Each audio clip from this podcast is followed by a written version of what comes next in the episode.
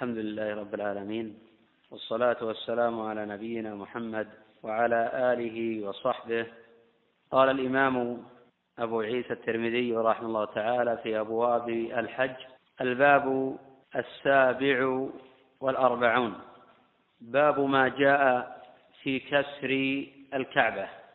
هذا الباب عقده أبو عيسى رحمه الله لبيان مشروعية نقض الكعبة وبنايتها على قواعد إبراهيم ويدخل الحجر في ذلك.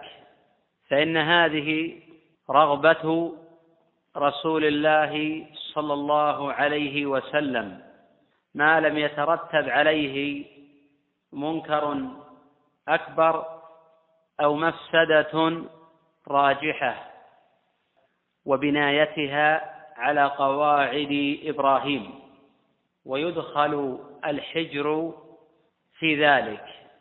فإن هذه رغبة رسول الله صلى الله عليه وسلم ما لم يترتب عليه منكر أكبر أو مفسدة راجحة. قال أبو عيسى حدثنا محمود بن غيلان تقدم الحديث عنه وهو ثقة أخبرنا أبو داود وهو سليمان ابن داود الطيالسي البصري الحافظ فارسي الأصل وهو مولى لقريش وقد قال ابن معين رحمه الله تعالى مولى لآل الزبير بن العوام. قال تقدم الحديث عنه وهو ثقة. أخبرنا أبو داود وهو سليمان ابن داود الطيالسي البصري الحافظ فارسي الأصل وهو مولى لقريش. وقد قال ابن معين رحمه الله تعالى مولى لآل الزبير بن العوام. قال الفلاس ما رأيت في المحدثين أحفظ من أبي داود. وقال علي بن المديني رحمه الله ما رأيت أحدا أحفظ من أبي داود الطيالسي وقال ابن مهدي أبو داود أصدق الناس وقال أحمد بن الفرات الرازي ما رأيت أحدا أكبر في المحدثين أحفظ من أبي داود. وقال علي بن المديني رحمه الله ما رأيت أحدا أحفظ من أبي داود الطيالسي وقال ابن مهدي أبو داود أصدق الناس وقال أحمد بن الفرات الرازي ما رأيت أحدا أكبر في شعبة من أبي داود وقال أيضا سألت أحمد بن حنبل عن أبي داود فقال ثقة صدوق فقلت إنه يخطئ. فقلت إنه يخطئ. فقال يحتمل له. وقد استشهد به البخاري رحمه الله تعالى في صحيحه وخرج له مسلم وأهل السنن. ومات. سألت أحمد بن حنبل عن أبي داود فقال ثقة صدوق فقلت إنه يخطئ. فقلت إنه يخطئ. فقال يحتمل له. وقد استشهد به البخاري رحمه تعالى في صحيحه وخرج له مسلم وأهل السنن. ومات سنة ثلاث ومائتين قال أبو داود عن شعبة وهو أمير المؤمنين في الحديث وقد تقدم الحديث عنه عن أبي إسحاق وهو السبيعي وتقدم الحديث عنه عن الأسود بن يزيد ابن قيس النخعي الكوفي وهو أخو ثلاث ومائتين قال أبو داود عن شعبة وهو أمير المؤمنين في الحديث وقد تقدم الحديث عنه عن أبي إسحاق وهو السبيعي وتقدم الحديث عنه عن الأسود بن يزيد ابن قيس النخعي الكوفي وهو أخو عبد الرحمن بن يزيد وابن أخي علقمة ابن قيس. وكان هذا البيت أهل علم وعمل. وقد كان الأسود يصلي في كل يوم سبع مائه ركعة. وكانوا يقولون إنه أقل أهل بيته اجتهادا. خرج له الجماعة ابن قيس. وكان هذا البيت أهل علم وعمل. وقد كان الأسود يصلي في كل يوم سبع مائه ركعة. وكانوا يقولون إنه أقل أهل بيته اجتهادا. خرج له الجماعة وتوفي بالكوفة سنة خمس وسبعين. وقد اتفق العلماء على أنه ثقة. قد كانت عائشة رضي الله عنها تسر إليه كثيرا. رواه البخاري في صحيحه. قال الأسود أن ابن الزبير قال لي حدثني. خمس وسبعين. وقد اتفق العلماء على أنه ثقة.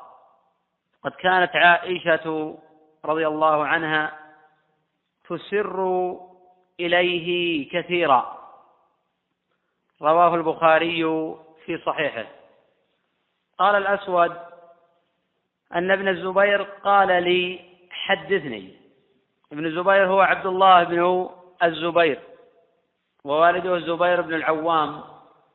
حواري رسول الله صلى الله عليه وسلم وأمه صفية عمة رسول الله صلى الله عليه وسلم.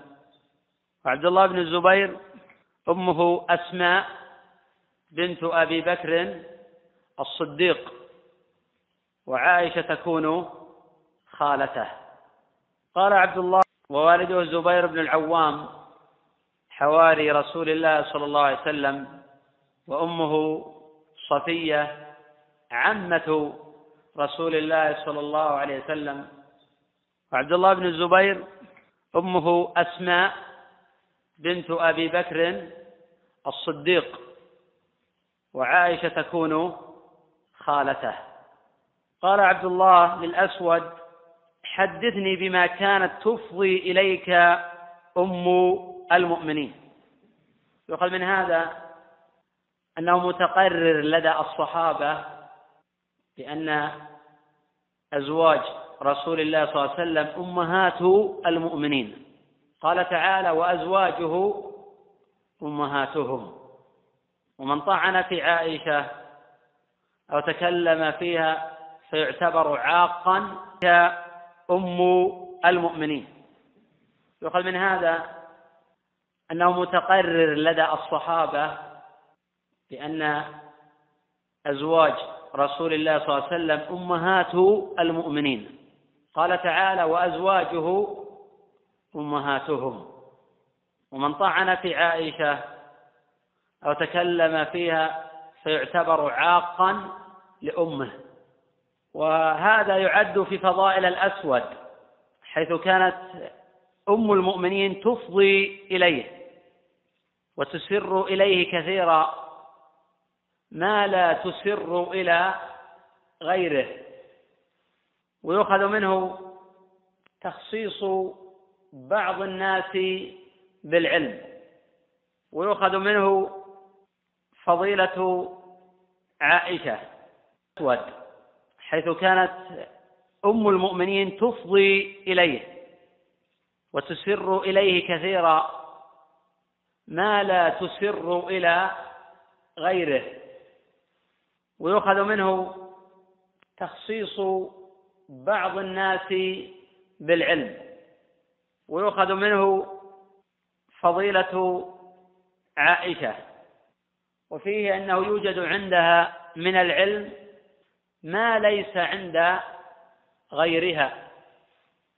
فقال الأسود بن يزيد حدثتني أن رسول الله صلى الله عليه وسلم قال لها لولا أن قومك حديث عهد بالجاهلية في رواية بكفر وأخرى بشرك.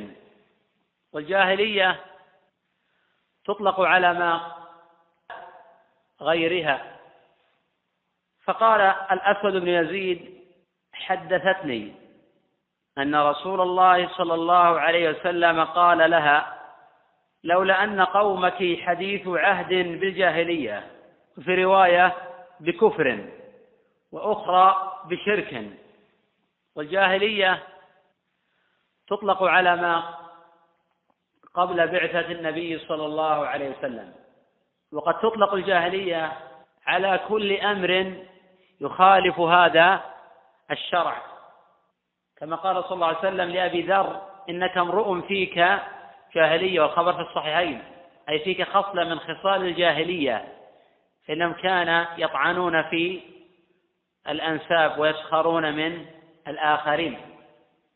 قوله لهدمت الكعبة عليه وسلم. وقد تطلق الجاهلية على كل أمر يخالف هذا الشرع.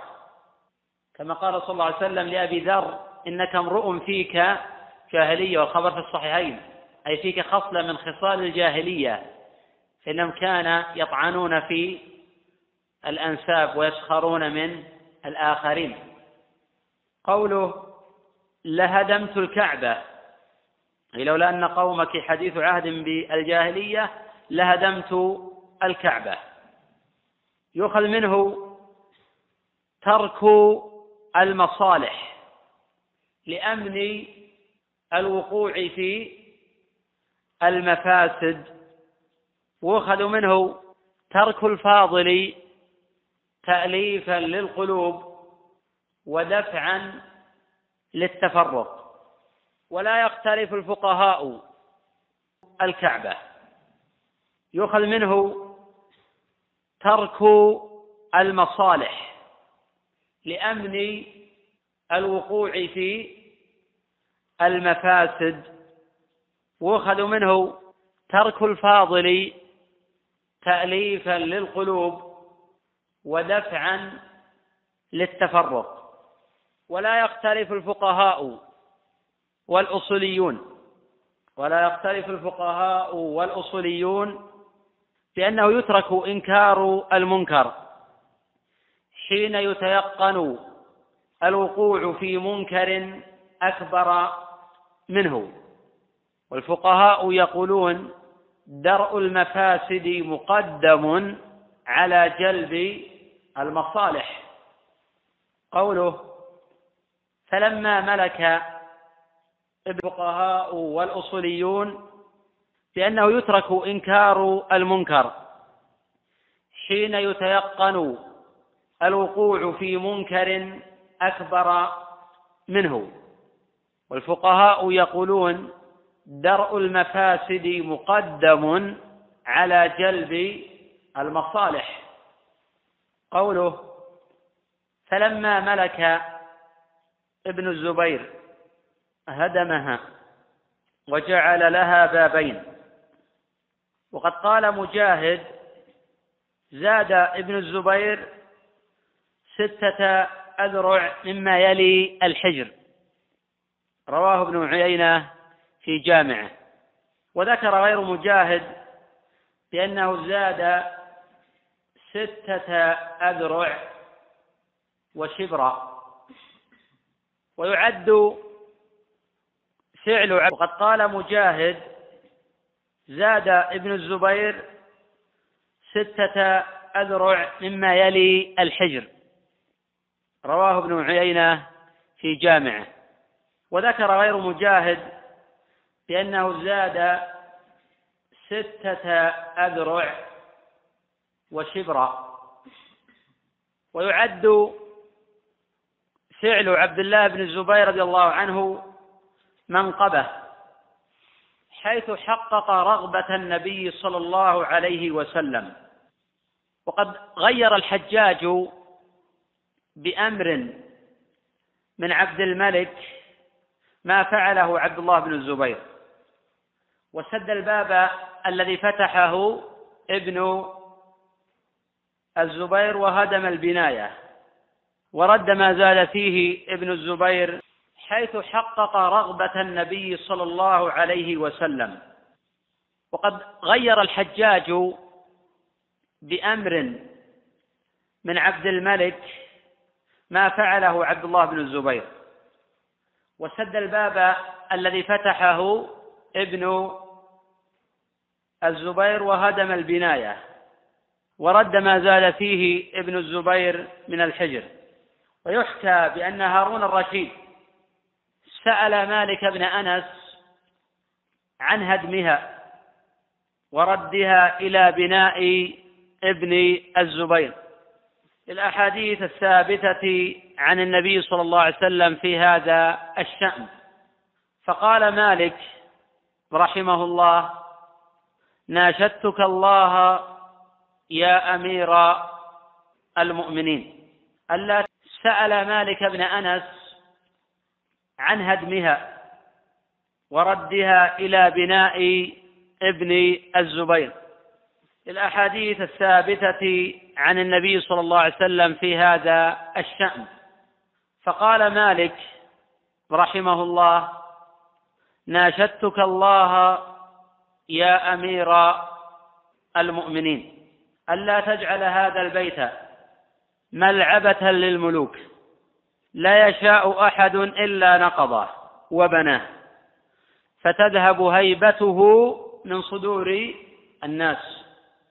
وبقراءة كتب التاريخ وقراءة الكتب المؤلفة في مكة وأخبارها وفضائلها ونحو ذلك يحصل اليقين أو غلبة الظن ألعبة للملوك. لا يشاء أحد إلا نقضه وبناه. فتذهب هيبته من صدور الناس. وبقراءة كتب التاريخ وقراءة الكتب المؤلفة في مكة وأخبارها وفضائلها ونحو ذلك يحصل اليقين أو غلبة الظن بأن مكة بنيت إحدى بأن الكعبة بنيت إحدى عشرة مرة من بنايتها الأولى إلى بناء السلطان مراد ابن السلطان أحمد من سلاطين الدولة العثمانية عام ألف وأربعين من الهجرة. وقد بناه السلطان مراد الرابع على صفة بناء الحجاج. إحدى بأن الكعبة بنيت إحدى عشرة مرة من بنايتها الأولى إلى بناء السلطان مراد ابن السلطان أحمد من سلاطين الدولة العثمانية عام ألف وأربعين من الهجرة. وقد بناه السلطان مراد الرابع على صفة بناء الحجاج. وهذه العمارة للبيت الحرام هي العمارة الأخيرة إلى يومنا هذا. والأمة لا تزال بخير. ما دام الناس يعظمون الكعبة وحين يستهينون بالكعبة ويستحلون تأتي الحبشة فيخربونه خرابا لا يعمر بعده أبدا. إلى يومنا هذا. والأمة لا تزال بخير. ما دام الناس يعظمون الكعبة وحين يستهينون بالكعبة ويستحلون تأتي الحبشة فيخربونه خرابا لا يعمر بعده أبدا. قد قال النبي صلى الله عليه وسلم يخرب الكعبة ذو السويقتين من الحبشة. رواه البخاري ومسلم من حديث أبي هريرة.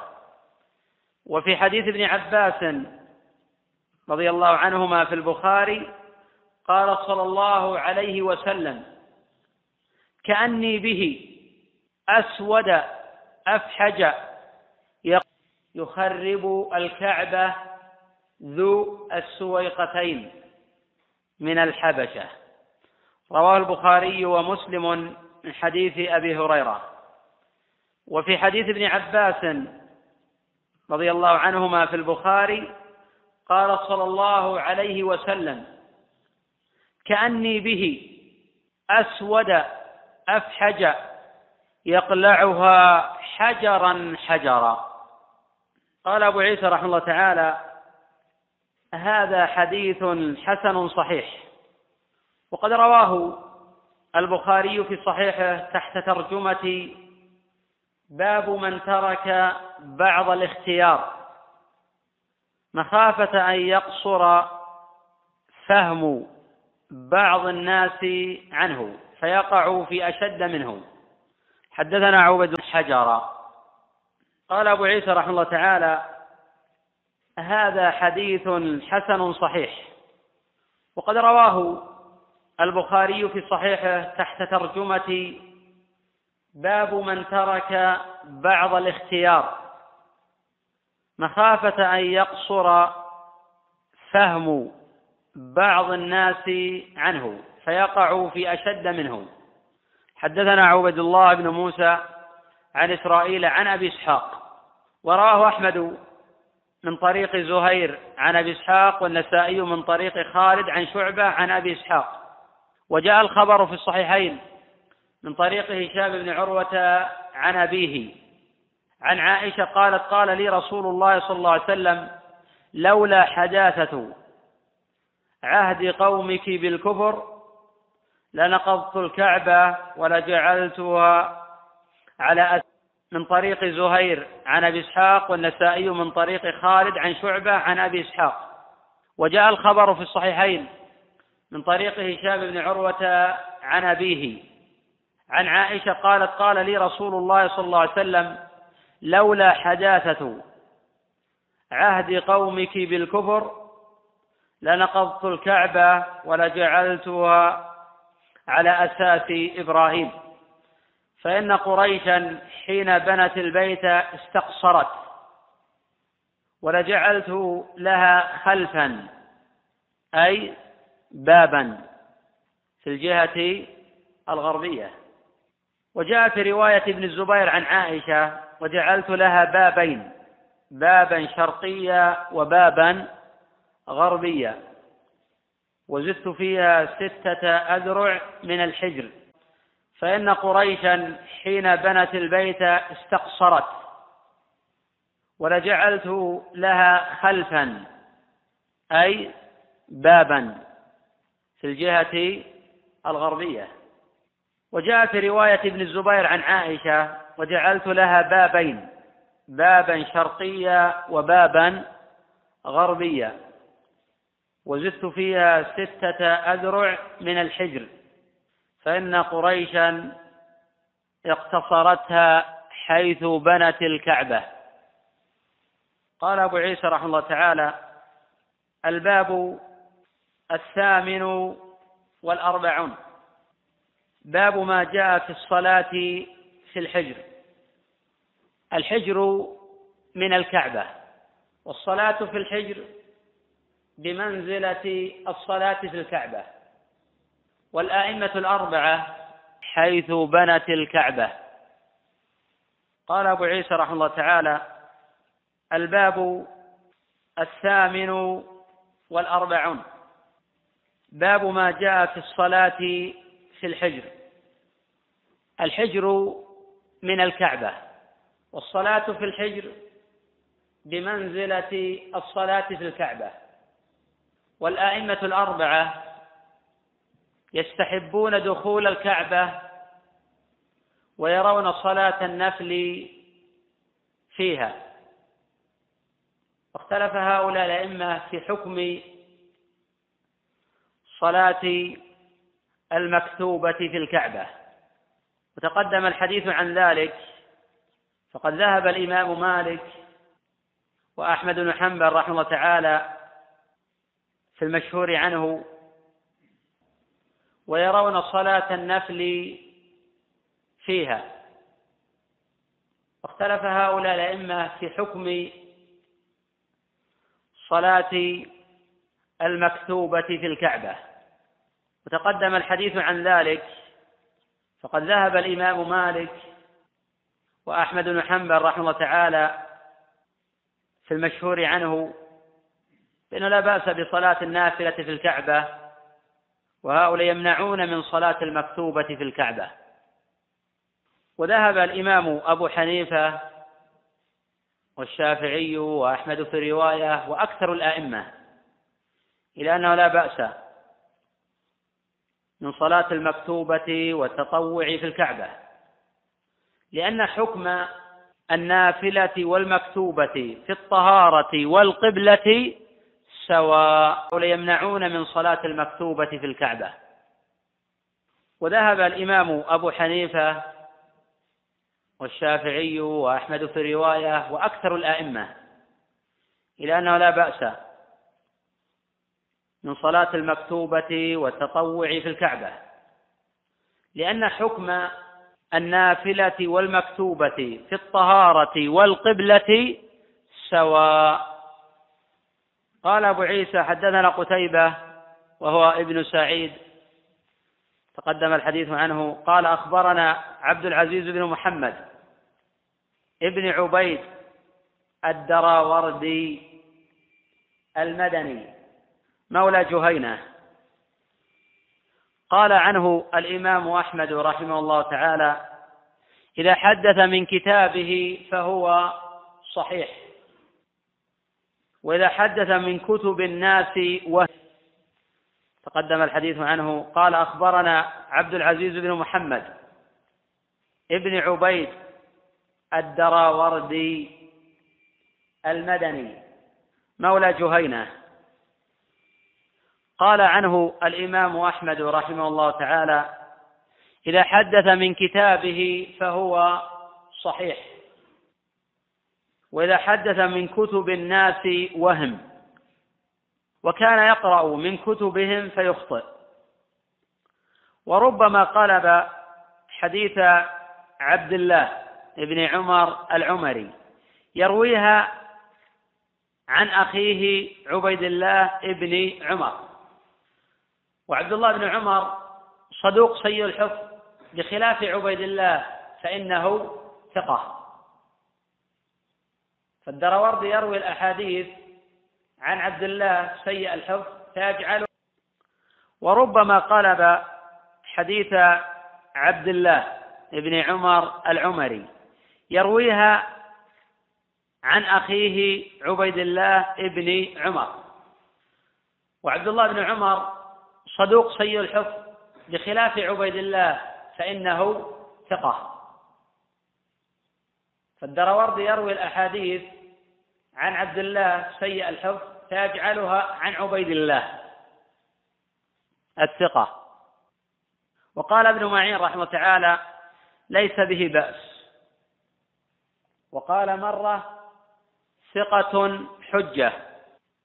وقال أبو زرعة رحمه تعالى سيء الحفظ. فربما فربما حدث من حفظه الشيء فيخطئ. وقد خرج له البخاري مقرونا بغيره ومسلم وأهل السنن. وقال ابن معين رحمه تعالى ليس به بأس وقال مرة ثقة حجة وقال أبو زرعة رحمه تعالى سيء الحفظ فربما فربما حدث من حفظه الشيء فيخطئ. وقد خرج له البخاري مقرونا بغيره ومسلم وأهل السنن. وقد مات بالمدينة سنة سبع وثمانين ومائه وقد رواه الدروردي عن علقمة ولم يتفرد به فقد تابعه عليه ابن أبي الزناد. رواه ابن خزيمة في صحيحه.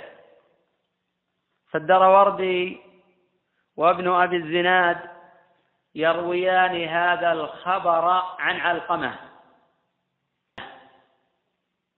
وقد رواه الدروردي عن علقمة ولم يتفرد به فقد تابعه عليه ابن أبي الزناد. رواه ابن خزيمة في صحيحه. فالدروردي وابن أبي الزناد يرويان هذا الخبر عن علقمة. وعلقمة هو ابن أبي علقمة واسمه بلال المدني. مولى عائشة. حدث عنه مالك وسليمان بن بلال ووثقه ابن معين وأبو داود والنسائي وابن سعد. وقال الحافظ علي بن مديني رحمه تعالى معروف واسمه بلال المدني. مولى عائشة حدث عنه مالك وسليمان بن بلال ووثقه ابن معين وأبو داود والنسائي وابن سعد. وقال الحافظ علي بن مديني رحمه تعالى معروف ثقة وقد خرج له الجماعة. قال علقمة عن أبيه هذا موجود في بعض النسخ. قول عن أبيه هذا موجود في بعض النسخ جامع أبي عيسى. وهذا غلط. صوابه عن أمه.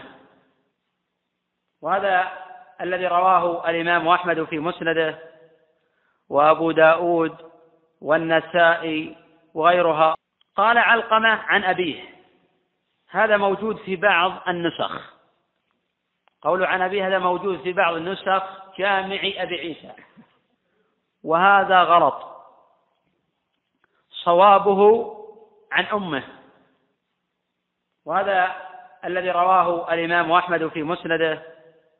وأبو داود والنسائي وغير هؤلاء. فهم يروون الخبر من طرق. عن عبد العزيز الدراوردي عن علقمة عن أمه. ورواه ابن خزيمة في الصحيح من طريق ابن أبي الزناد. عن علقمة عن أمه. ومن قال في حديثه عن أبيه فقد غلط. ومن قال في حديثه عن أمه عن أبيه فقد غلط.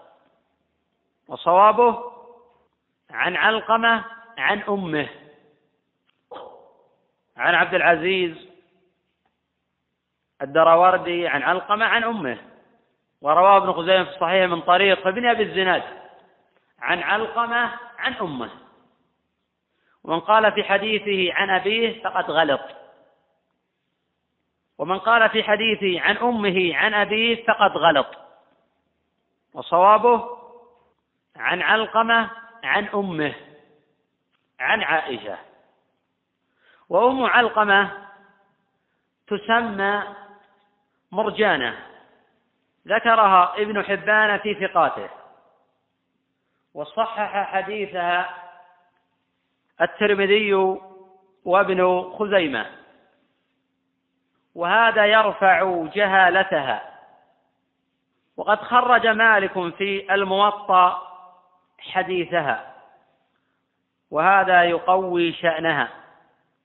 مرجانة ذكرها ابن حبان في ثقاته وصحح حديثها الترمذي وابن خزيمة وهذا يرفع جهالتها.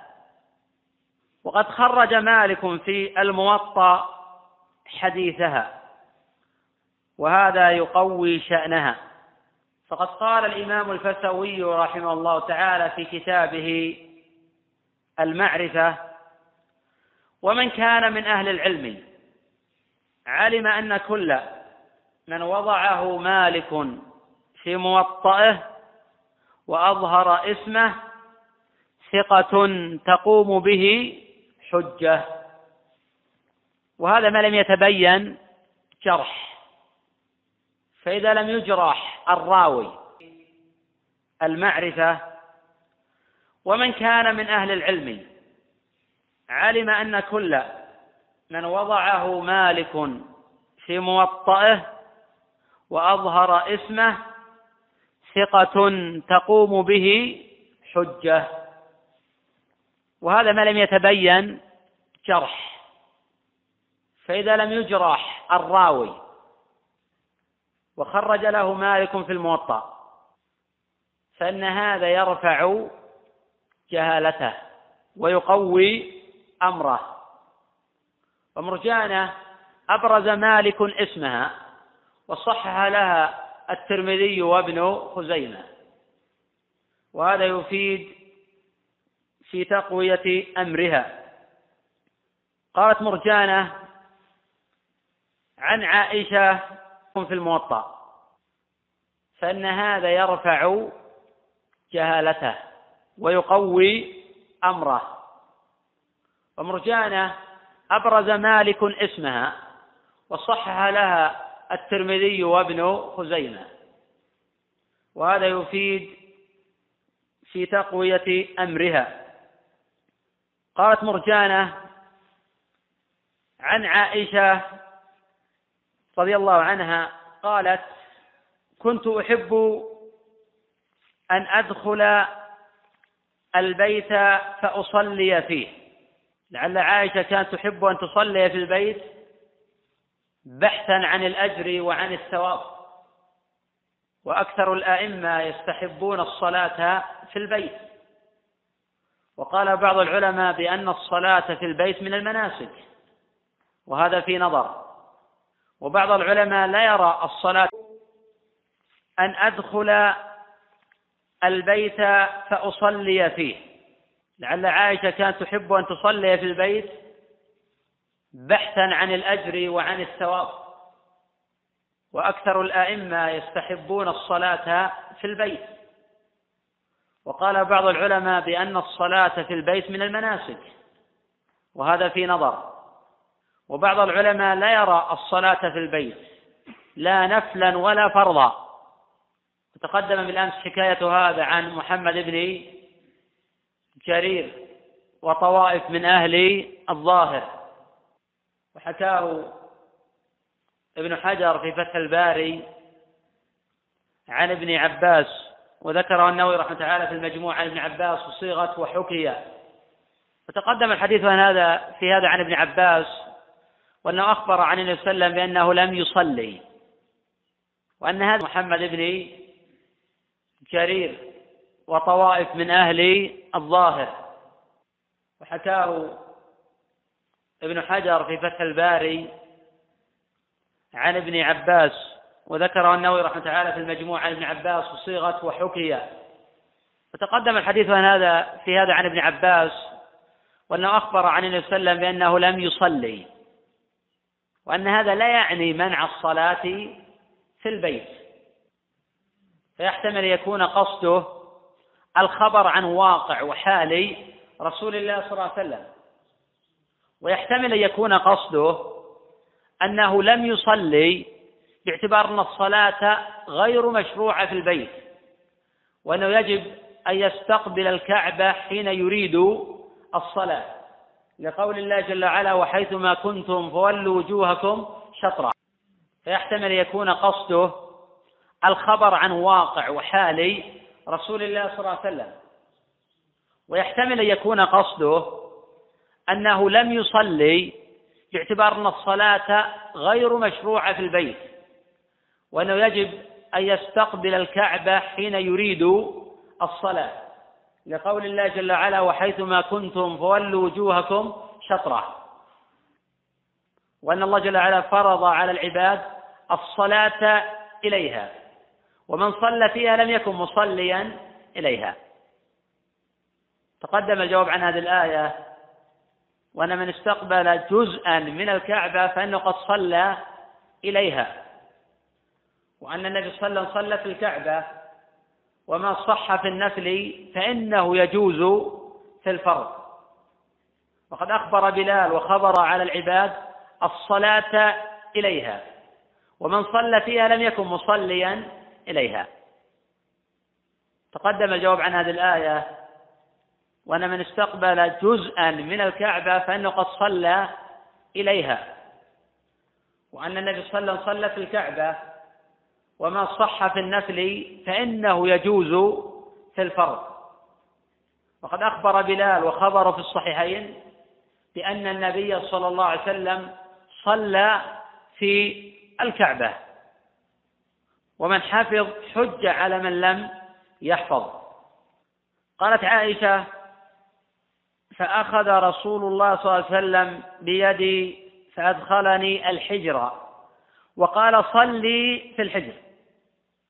ظاهر هذا أن الحجر كله من البيت لأن النبي صلى الله عليه وسلم صلى في الكعبة.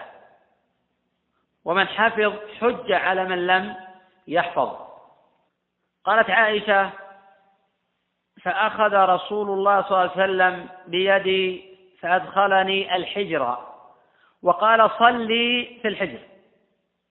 ظاهر هذا أن الحجر كله من البيت. وجاء في البخاري وغيره عن عائشة رضي الله عنها قالت سألت رسول الله صلى الله عليه وسلم عن الجدر أمن البيت هو؟ قال نعم. وقيل بأن القدر الذي في الحجر من البيت سبعة أذرع. وقيل ستة أو نحوها. بحيث لا تنقص قالت سألت رسول الله صلى الله عليه وسلم عن الجدر. أمن البيت هو؟ قال نعم. وقيل بأن القدر الذي في الحجر من البيت سبعة أذرع وقيل ستة أو نحوها. بحيث لا تنقص عن ذلك ولا تزيد على سبعة.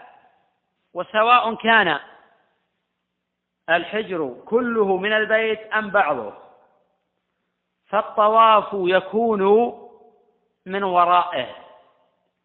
لفعل النبي صلى الله عليه وسلم والصحابة من بعده. وهذا مذهب الجمهور. وحكاه ابن عبد البر وغيره وسواء كان الحجر كله من البيت أم بعضه فالطواف يكون من ورائه. لفعل النبي صلى الله عليه وسلم والصحابة من بعده. وهذا مذهب الجمهور. وحكاه ابن عبد البر وغيره اتفاقا. وقد قال بعض فقهاء الشافعية بأنه لو طاف في الحجر وبينه وبين البيت أكثر من ستة أذرع صح طوافه. ويؤخذ من الحديث أنه لا يختلف الحكم في الصلاة في الحجر عن الصلاة بالبيت. ويؤخذ من الحديث أن الصلاة بأنه لو طاف في الحجر وبينه وبين البيت أكثر من ستة أذرع صح طوافه. ويؤخذ من الحديث أنه لا يختلف الحكم في الصلاة في الحجر عن الصلاة بالبيت. ويؤخذ من الحديث أن الصلاة بالبيت أو بالحجر سنة. قوله صلى الله عليه وسلم صلي في الحجر إن أردت دخول البيت فإنما هو قطعة من البيت ولكن قومك استقصروه أي قصروه عن تمام بنائه لقلة النفقة. قد كانوا حريصين على بناء البيت من المال الحلال. قوله صلى الله عليه وسلم صلي في الحجر إن أردت دخول البيت. فإنما هو قطعة من البيت ولكن قومك استقصروه أي قصروه عن تمام بنائه لقلة النفقة. قد كانوا حريصين على بناء البيت من المال الحلال. وحين قل المال قصروه عن قواعد إبراهيم وأخرجوا الحجر من البيت. وكثير من الناس يسمي هذا بحجر إسماعيل. وهذا ليس له أصل في الأدلة الشرعية. قال أبو عيسى هذا حديث حسن صحيح. وعلقمة ابن أبي علقمة عن قواعد إبراهيم وأخرجوا الحجر من البيت. وكثير من الناس يسمي هذا بحجر إسماعيل. وهذا ليس له أصل في الأدلة الشرعية. قال أبو عيسى هذا حديث حسن صحيح. وعلقمة ابن أبي علقمة هو علقمة بن بلال. وهذا الخبر رواه الإمام أحمد والنسائي وابو داود وغيرهم من طرق عن الدروردي ورواه ابن خزيمة في صحيحه من طريق ابن أبي الزناد عن علقمة وسنده قوي.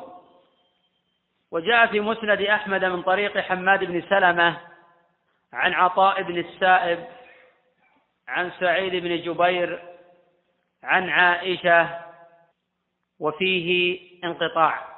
والنسائي وأبو داود وغيرهم من طرق عن الدروردي ورواه ابن خزيمة في صحيحه من طريق ابن أبي الزناد عن علقمة وسنده قوي.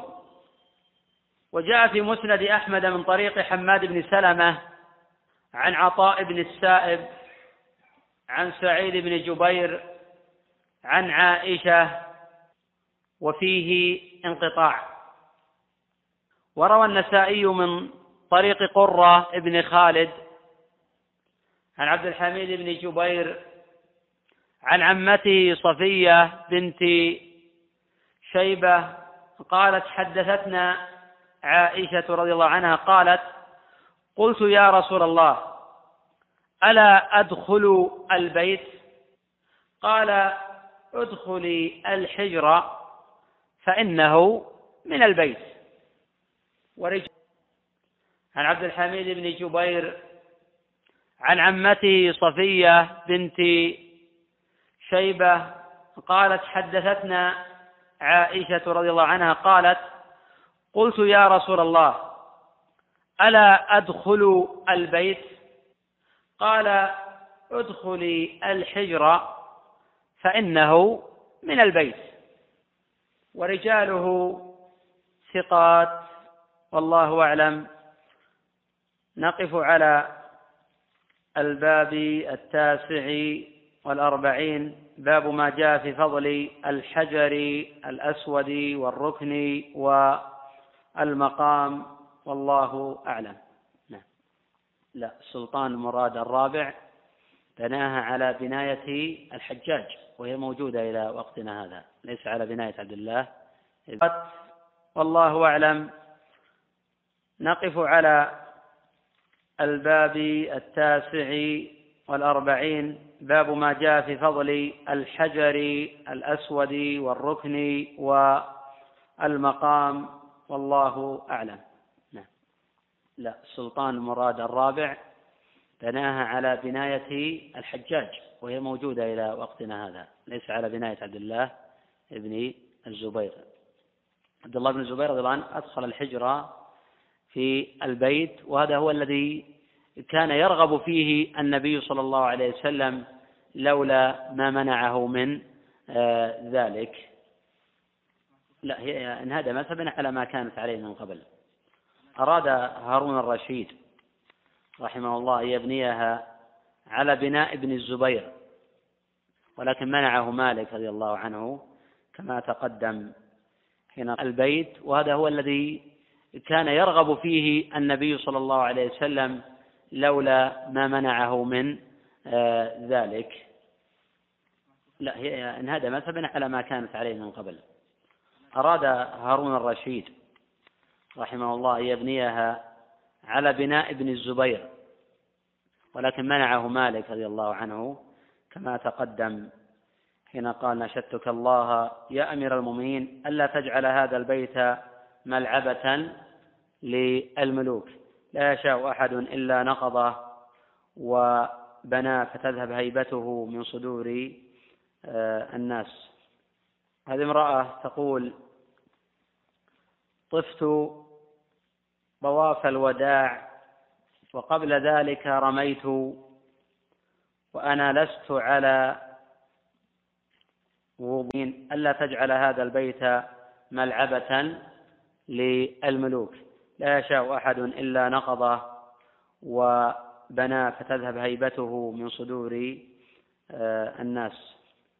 هذه امرأة تقول طفت طواف الوداع وقبل ذلك رميت وأنا لست على وضوء.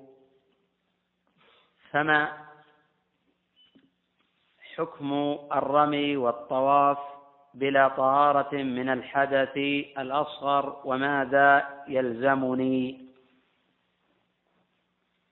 الوضوء ليس شرطا للرمي باتفاق الأئمة ولا أحفظ عن أحد من العلماء بأنه أوجب الوضوء للرمي.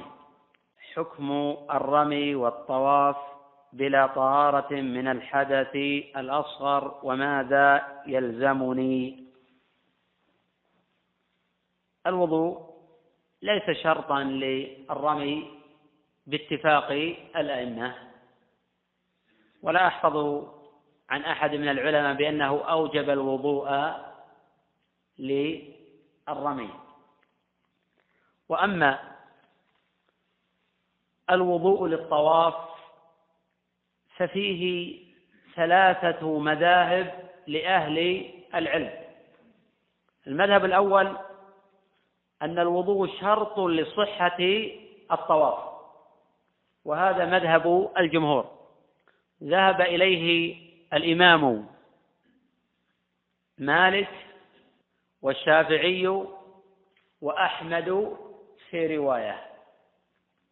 وهؤلاء ثلاثة مذاهب لأهل العلم.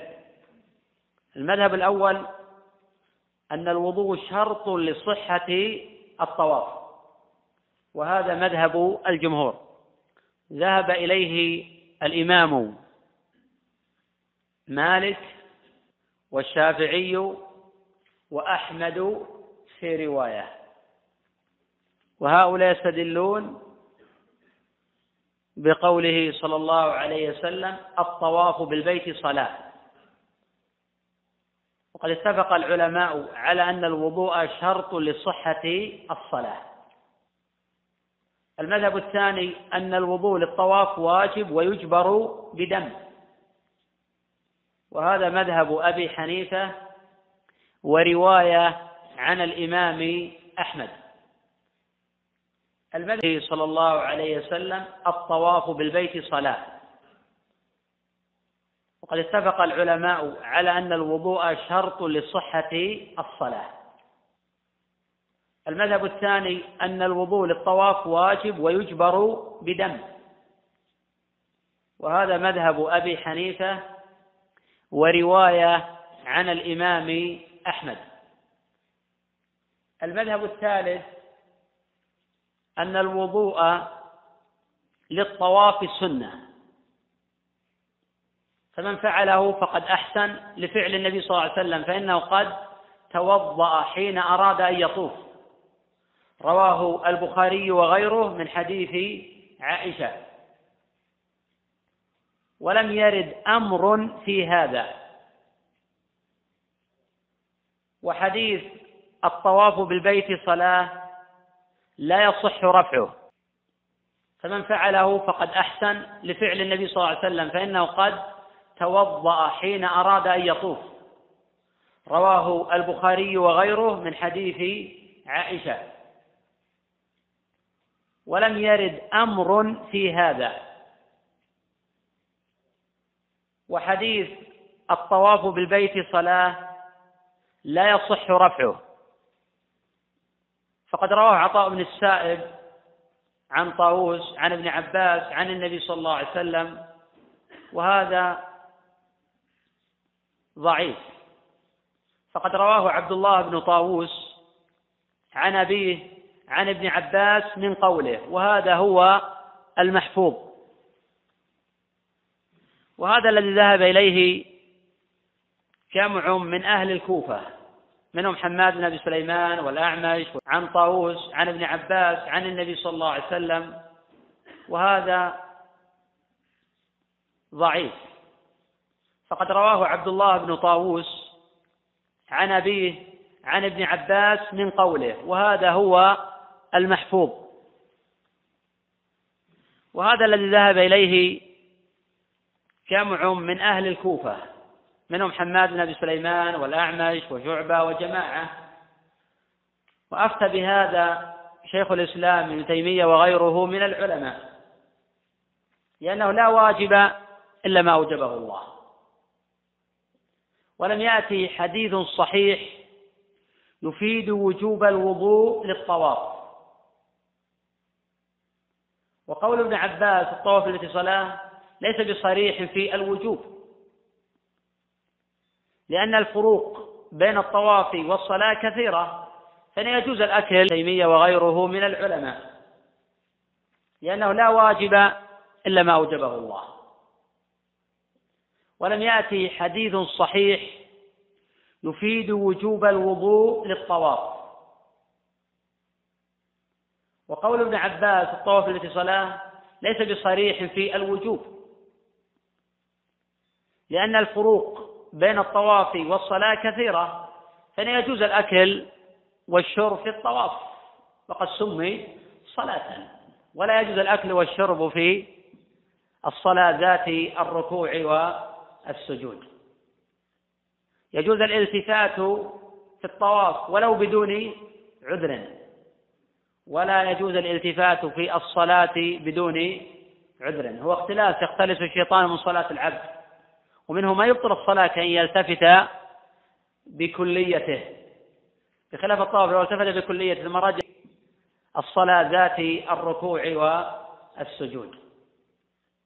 يجوز الالتفات في الطواف ولو بدون عذر ولا يجوز الالتفات في الصلاة بدون عذر. هو اختلاس يختلس الشيطان من صلاة العبد.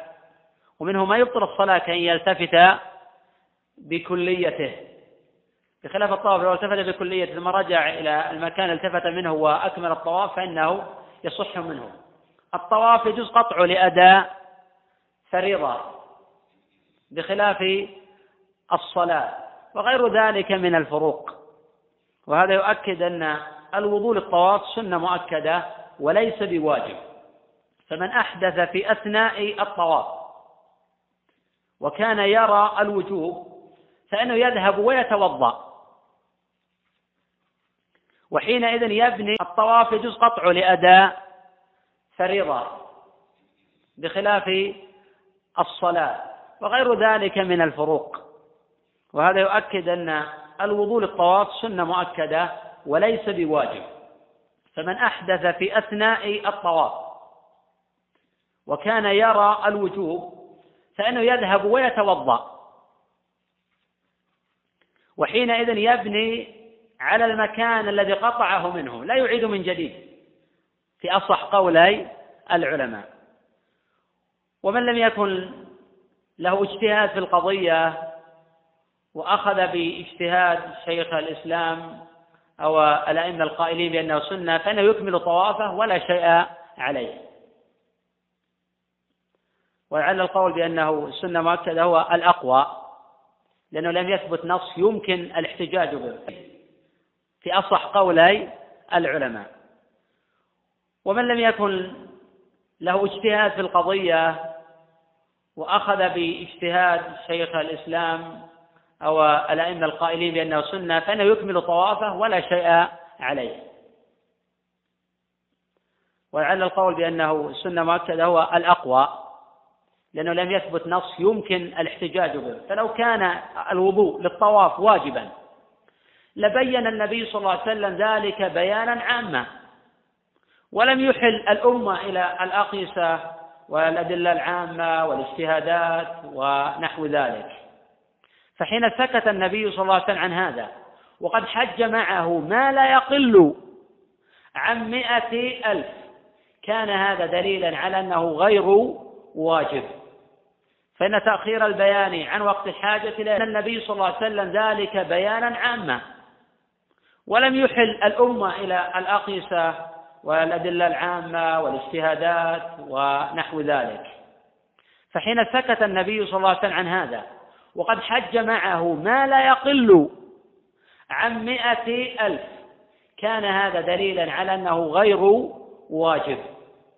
فإن تأخير البيان عن وقت الحاجة لا يجوز. وحين يقال بأن السلام بين هذا بفعله نقول أن الفعل المجرد يفيد الاستحباب ولا يفيد الوجوب. فإن قيل بأن الفعل المجرد جاء بيانا لمطلق الأمر بالطواف في قول الله جل وعلا وليطوفوا بالبيت العتيق. قيل أن هذه القاعدة غير مسلم فيها فإن بعض العلماء يجعل هذا قاعدة. وذلك أن الفعل إذا خرج بيانا مطلق قول أفاد الوجوب هذا في نظر. بدليل أن هؤلاء لا يقولون بوجوب وحين يقال بأن السلام بين هذا بفعله نقول أن الفعل المجرد يفيد الاستحباب ولا يفيد الوجوب. فإن قيل بأن الفعل المجرد جاء بيانا لمطلق الأمر بالطواف في قول الله جل وعلا وليطوفوا بالبيت العتيق. قيل أن هذه القاعدة غير مسلم فيها فإن بعض العلماء يجعل هذا قاعدة. وذلك أن الفعل إذا خرج بيانا مطلق قول أفاد الوجوب هذا في نظر. بدليل أن هؤلاء لا يقولون بوجوب التكبير عند بداية الطواف ولا برفع اليد. وقد خرج هذا فعل النبي صلى الله عليه وسلم بيانا للقول فعلم هذه القاعدة غير مضطردة وغير صحيحة أصلا. فهذا كله يؤكد بأن الوضوء للطواف غير آه، واجب بخلاف الطهارة من الحدث الأكبر. فإن الطهارة من الحدث الأكبر شرط لصحة الطواف. فإن النبي صلى الله عليه وسلم بين هذا. فحين كانت واجبة بين النبي صلى الله عليه وسلم الأمر اليد وقد خرج هذا فعل النبي صلى الله عليه وسلم بيانا للقول. فعلم هذه القاعدة غير مضطردة وغير صحيحة أصلا. فهذا كله يؤكد بأن الوضوء للطواف غير آه، واجب بخلاف الطهارة من الحدث الأكبر. فإن الطهارة من الحدث الأكبر شرط لصحة الطواف. فإن النبي صلى الله عليه وسلم بين هذا.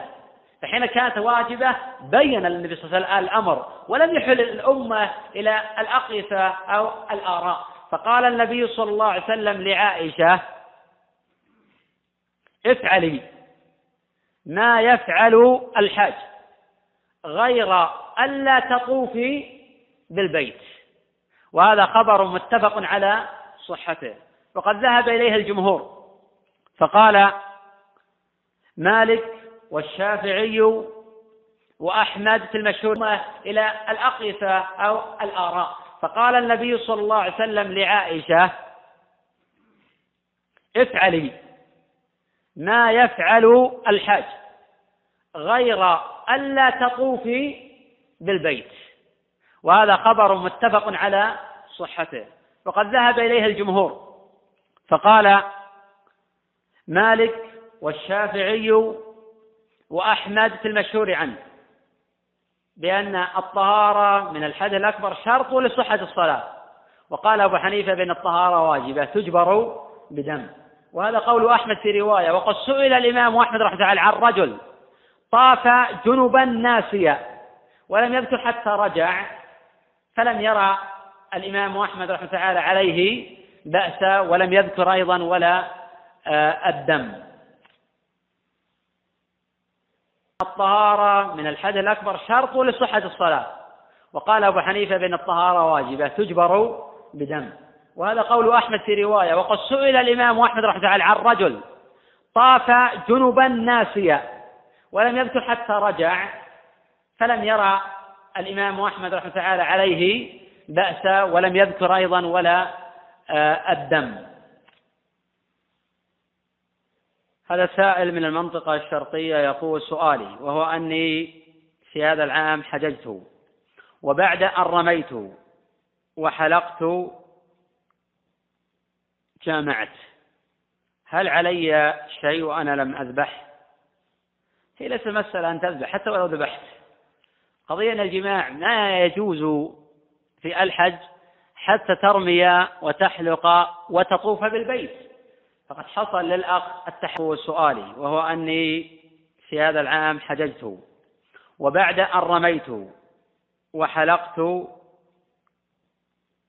جامعت.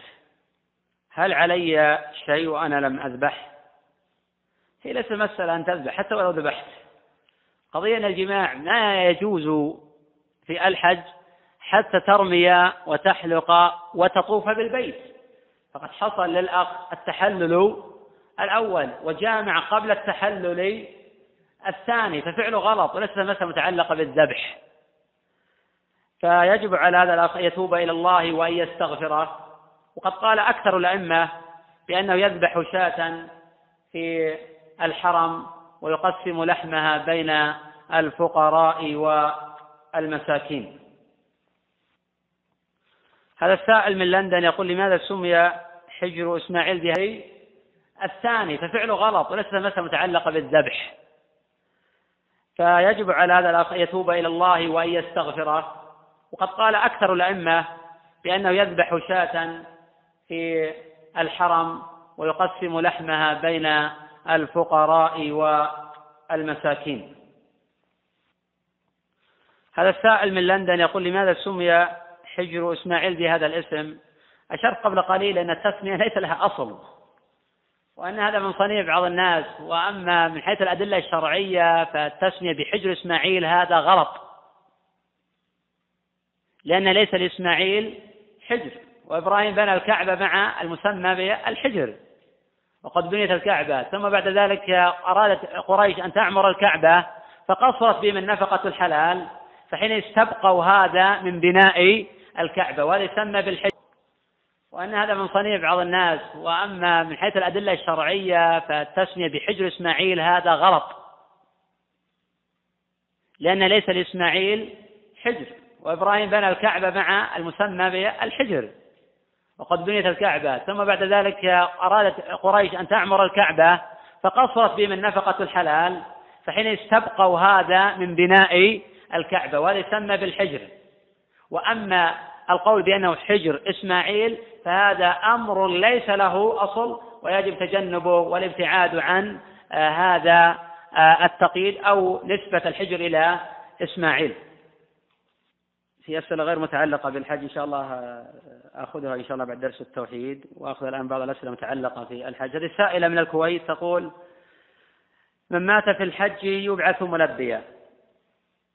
تقول الأخت انه حجر إسماعيل فهذا أمر ليس له أصل ويجب تجنبه والابتعاد عن آه، هذا آه، التقييد أو نسبة الحجر إلى إسماعيل. في أسئلة غير متعلقة بالحج إن شاء الله آه، آخذها إن شاء الله بعد درس التوحيد وآخذ الآن بعض الأسئلة المتعلقة في الحج. هذه سائلة من الكويت تقول من مات في الحج يبعث ملبيا. تقول الأخت حتى لو زاحم ورمى نفسه في مخاطر الزحام والأصل في الحج أن الإنسان لا يزاحم ولم يكن النبي صلى الله عليه وسلم يزاحم وذلك حين دفع النبي صلى الله عليه وسلم من عرفات إلى المزدلفة إن وجد فجوة نصا ولم يكن النبي صلى الله عليه وسلم آه، يسرع ولا يزاحم ولا يأمر الناس بالبعد عن آه، طريقه. وقد كان النبي صلى الله عليه وسلم يأمر الناس نفسه في مخاطر الزحام. والأصل في الحج أن الإنسان لا يزاحم. ولم يكن النبي صلى الله عليه وسلم يزاحم. وذاك حين دفع النبي صلى الله عليه وسلم من عرفات إلى المزدلفة إن وجد فجوة نصا ولم يكن النبي صلى الله عليه وسلم آه، يسرع ولا يزاحم ولا يأمر الناس بالبعد عن آه، طريقه. وقد كان النبي صلى الله عليه وسلم يأمر الناس بالسكينة وهذا هو الأصل وأن من حج فلا يؤذي أحدا لأن كون الإنسان يبحث عن الزحام أو يؤذي الآخرين قد يقع في الحرام وهو يريد أن يؤدي سنة. والله جل وعلا عذره كان في وقت الرمي زحام فالحرج يؤخر الرمي إلى الليل إذا اشتد الزحام في الليل فلا حرج يجمع الرمي إلى آخر يوم. هذه رخصة له أن يأخذ بها ولا يؤذي أحد. لأن الحج أن يكون فيه رحمة وفي تعاطف ومثل المؤمنين. في أن من حج فلا يؤذي أحدا. لأن كون الإنسان يبحث عن الزحام أو يؤذي الآخرين قد يقع في الحرام وهو يريد أن يؤدي سنة. والله جل وعلا عذره كان في وقت الرمي زحام فلا حرج يؤخر الرمي إلى الليل. إذا اشتد الزحام في الليل فلا حرج يجمع الرمي إلى آخر يوم. هذه رخصة له أن يأخذ بها ولا يؤذي آه، أحد لأن الحج ينبغي أن يكون فيه رحمة وفي تعاطف ومثل المؤمنين في توادهم وتراحمهم وتعاطفهم كمثل الجسد الواحد. إذا اشتكى منه عضو تداعى له سائر الجسد بالسهر والحمى وهذا خبر متفق عليه. والنبي صلى الله عليه وسلم يقول المؤمن للمؤمن كالبنيان يشد بعضه بعضا. المؤمن للمؤمن كالبنيان يشد بعضه آه، بعضا. وهذا خبر متفق على صحته. فإذا تأول وزاحم وكان من أثر الزحام أن هلك وهو محرم كمثل الجسد الواحد. إذا اشتكى منه عضو تداعى له سائر الجسد بالسهر والحمى وهذا خبر متفق عليه. والنبي صلى الله عليه وسلم يقول المؤمن للمؤمن كالبنيان يشد بعضه بعضا. المؤمن للمؤمن كالبنيان يشد بعضه آه، بعضا. وهذا خبر متفق على صحته. فإذا تأول وزاحم وكان من أثر الزحام أن هلك وهو محرم. فنسأل الله جل وعلا يبعثه يوم القيامة منبيا لأنه لم يكن يتقصد أن يموت إنما كان متأولا أو كان يعتقد أنه يطيق. زحام الناس فوجد منه هذا التأويل الذي يجعله آه، إن شاء الله يبعث يوم القيامة آه، ملبيا لأن كونه تتسبب في هلاك نفسه بدون قصد منه لا يمنع أن يكون آه، يبعث لا يمنع أن يبعث يوم القيامة. ملبيا أما لو كان يقصد أن يموت وهو محرم فنسأل الله جل وعلا يبعثه يوم القيامة منبيا لأنه لم يكن يتقصد أن يموت. إنما كان متأولا أو كان يعتقد أنه يطيق زحام الناس. فوجد منه هذا التأويل الذي يجعله آه، إن شاء الله يبعث يوم القيامة آه، ملبيا لأن كونه تتسبب في هلاك نفسه بدون قصد منه لا يمنع أن يكون آه، يبعث لا يمنع أن يبعث يوم القيامة. ملبيا. أما لو كان يقصد أن يموت ليبعث يوم القيامة ملبيا هذا بلا شك أنه قد ألقى بنفسه في التهلكة ويكون يصبح قد قتل نفسه أو تسبب في قتل نفسه. ومثل هذا حرم الله عليه الجنة. ليس بمعنى أنه كافر ولكن هذا جاء الوعيد في حق فالمعنى أنه قيل لا يدخل الجنة ولا وقيل هذا وعيد آه، شديد. والمعنى بالإجماع أنه لا يصبح كافرا ما لم يستحل قتل آه، نفسه. نعم. لا شك أنه قد ألقى بنفسه في التهلكة ويكون يصبح قد قتل نفسه أو تسبب في قتل آه، نفسه. ومثل هذا حرم الله عليه الجنة. ليس بمعنى أنه كافر ولكن هذا جاء الوعيد في حق. فالمعنى أنه قيل لا يدخل الجنة ولا وقيل هذا وعيد آه، شديد. والمعنى بالإجماع أنه لا يصبح كافرا ما لم يستحل قتل آه، نفسه. نعم. الأخ يقول إذا قيل بوجوب الوضوء للطواف ثم أحدث وأراد أن يتوضأ ما الضابط هذا الفاصل الذي يعفى عنه؟ حقيقة أنه يعفى ما دام أنه يذهب يتوضأ ولو طالت المدة. ولو طالت المدة ما دام أنه مشتغل بتحقيق شرط الطواف فإنه يعذر في ذلك. ولا في أوقات الزحام كالعمرة مثلا في رمضان أو في أوقات الحج.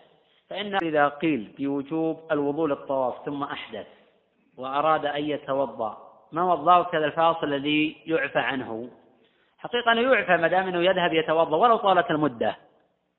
ولو طالت المدة ما دام أنه مشتغل بتحقيق شرط الطواف فإنه يعذر في ذلك. ولا في أوقات الزحام كالعمرة مثلا في رمضان أو في أوقات الحج فإنه حين يحدث الطواف ويريد أن يذهب يريد أن يذهب يتوضأ فإن هذا يستغرق إلى وقت طويل.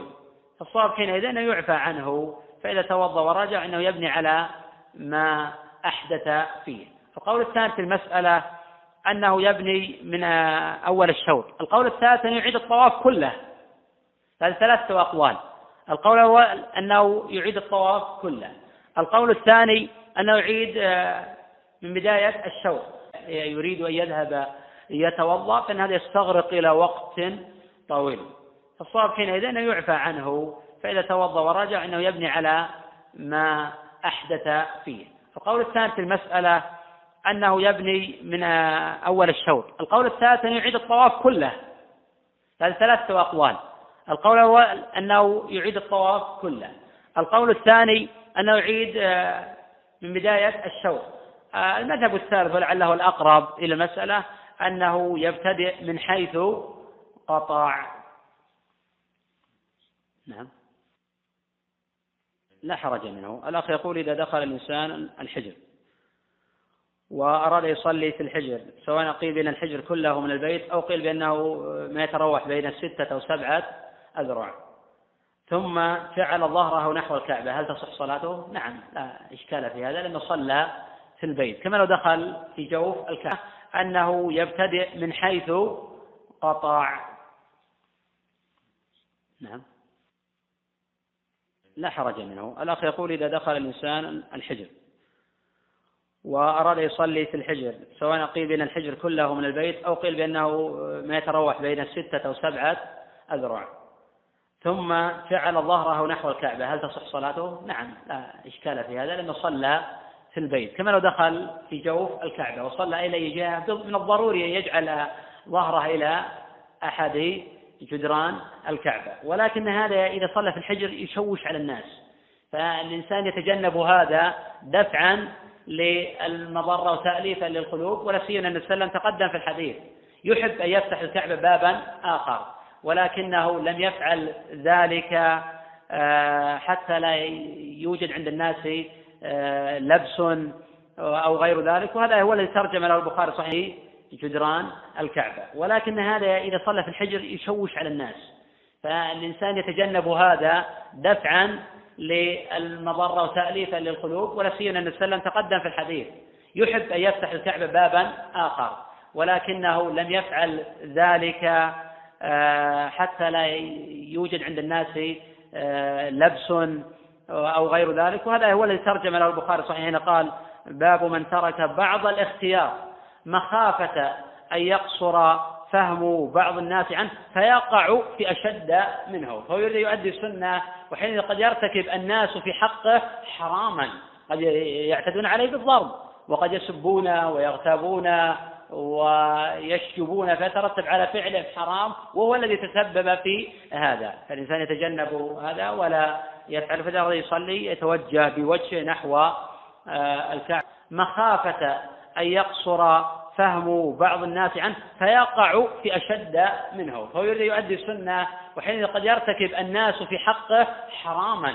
قد يعتدون عليه بالضرب وقد يسبون ويغتابون ويشجبون فيترتب على فعله حرام وهو الذي تسبب في هذا. فالإنسان يتجنب هذا ولا يفعل فإذا يصلي يتوجه بوجهه نحو آه، الكعبة ويستدبر الجهة الشامية بظاهره تأليفا للقلوب ودفعا للمفسدة والمضرة. نعم. لا هي تقول طفت طواف الوداع وقبل ذلك رميت. لم تقل بأن الأخت بأنها طافت ثم رمت لأنه لا يصح. طواف الوداع ثم الرمي بعده. الأخت سؤالها واضح. تقول طفت طواف الوداع وقبل ذلك ويستدبر الجهة الشامية بظاهره تأليفا للقلوب ودفعا للمفسدة والمضرة. نعم. لا هي تقول طفت طواف الوداع وقبل ذلك رميت. لم تقل بأن الأخت بأنها آه، طافت ثم رمت لأنه لا يصح. طواف الوداع ثم الرمي بعده. الأخت سؤالها واضح. تقول طفت طواف الوداع وقبل ذلك رميت. فقد رمت ثم ودعت هذا لا إشكال فيه. أما لو قدر بأن أحدا طاف طواف الوداع ثم ذهب يرمي فنقول فعله غلط لأنه ما صار وداعا ولم يجعل آخر عهده بالبيت. هذا السائل من الشرقية يقول سؤالي وهو أنه كيف أنطق بالحج عن واحد وقد وكلني؟ وأنا متمتع كيف أنطقها؟ إذا وصلت إلى بأن أحدا طاف طواف الوداع ثم ذهب يرمي فنقول فعله غلط لأنه ما صار وداعا ولم يجعل آخر عهده بالبيت. هذا السائل من الشرقية يقول سؤالي وهو أنه كيف أنطق بالحج عن واحد وقد وكلني؟ وأنا متمتع كيف أنطقها؟ إذا وصلت إلى الميقات تقول لبيك عمرة ثم تأخذ العمرة. تقول لبيك عمرة عن فلان.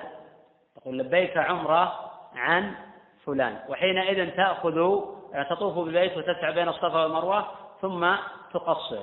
فيكون قد حل للأخ كل شيء كان حرم عليه من آه، في الإحرام. وإذا جاء يوم التروية يهل بالحج. فيقول تأخذ العمرة؟ تقول لبيك عمرة عن فلان. تقول لبيك عمرة عن فلان. وحينئذ تأخذ تطوف بالبيت وتسعى بين الصفا والمروة ثم تقصر. فيكون قد حل للأخ كل شيء كان حرم عليه من آه، في الإحرام. وإذا جاء يوم التروية يهل بالحج. فيقول لبيك حجا عن فلان. هذا السائل من الشرقية أيضا يقول سؤالي وهو أنا سوف أحج هذه السنة؟ وأريد من يحج عني وأنا حاج معنا وجائز هذا ليس له أصل. فإنه يتصدق بهذا المال ولا يبذل هذا المال لآخر ليحج عنه. فهو يحج عن نفسه هذا جميل. وكونه يبذل مالا لآخر يحج عنه عن فلان. هذا السائل من الشرقية أيضا يقول سؤالي وهو أنا سوف أحج هذه السنة؟ وأريد من يحج عني وأنا حاج معنا وجائز هذا ليس له أصل. فإنه يتصدق بهذا المال ولا يبذل هذا المال لآخر ليحج عنه فهو يحج عن نفسه هذا جميل. وكونه يبذل مالا لآخر يحج عنه في عام واحد هذا لا دليل عليه. وأيضا لو لم يكن قد حج هذا الأخ فإنه لا يصح النيابة في الحج عن الحي. إلا لمن لم يحج فرضه.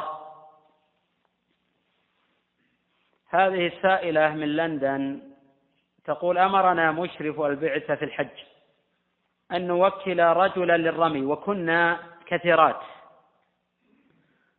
وأنا الآن أشك أنه رمى قد حج هذا الأخ فإنه لا يصح النيابة في الحج عن الحي إلا لمن لم يحج فرضه. هذه السائلة من لندن تقول أمرنا مشرف البعثة في الحج أن نوكل رجلا للرمي وكنا كثيرات. وأنا الآن أشك أنه رمى عنا. هل علي شيء؟ هو هذا مجرد شك ليس فيه شيء من اليقين. حيث أن الحاج وكل غيره فالأصل أنه رمى عنه في ذلك ولا سيما أنهم يثقون فيه ولا لم يكن للتوكيل معنى حين لا يثقون آه، فيه. وعلى سبيل التنزل بأن هذا المشرع البعثة أو أن هذا الرجل الذي وكل للرمي لم يرمي. فإن هذا علي شيء. هو هذا مجرد شك ليس فيه شيء من اليقين. حيث أن الحاج وكل غيره فالأصل أنه رمى عنه في ذلك ولا سيما أنهم يثقون فيه ولا لم يكن للتوكيل معنى حين لا يثقون فيه. وعلى سبيل التنزل بأن هذا المشرع البعثة أو أن هذا الرجل الذي وكل للرمي لم يرمي. فإن هذا الوقت قد فات. وحين لا شيء على هذا الوقت شيء على الأخوات وبقية الأخوة الذين يوكلون غيرهم ولم يرموا حتى فات الوقت. لأن الرمي واجب. وإذا فات محله ووقته فإنه لا يرمى. حينئذ يستغفر الله ويتوب إليه ولا شيء عليه في ذلك. ولكن في المستقبل الأصل أن الإنسان يرمي عن نفسه ولا يوكل أحدا.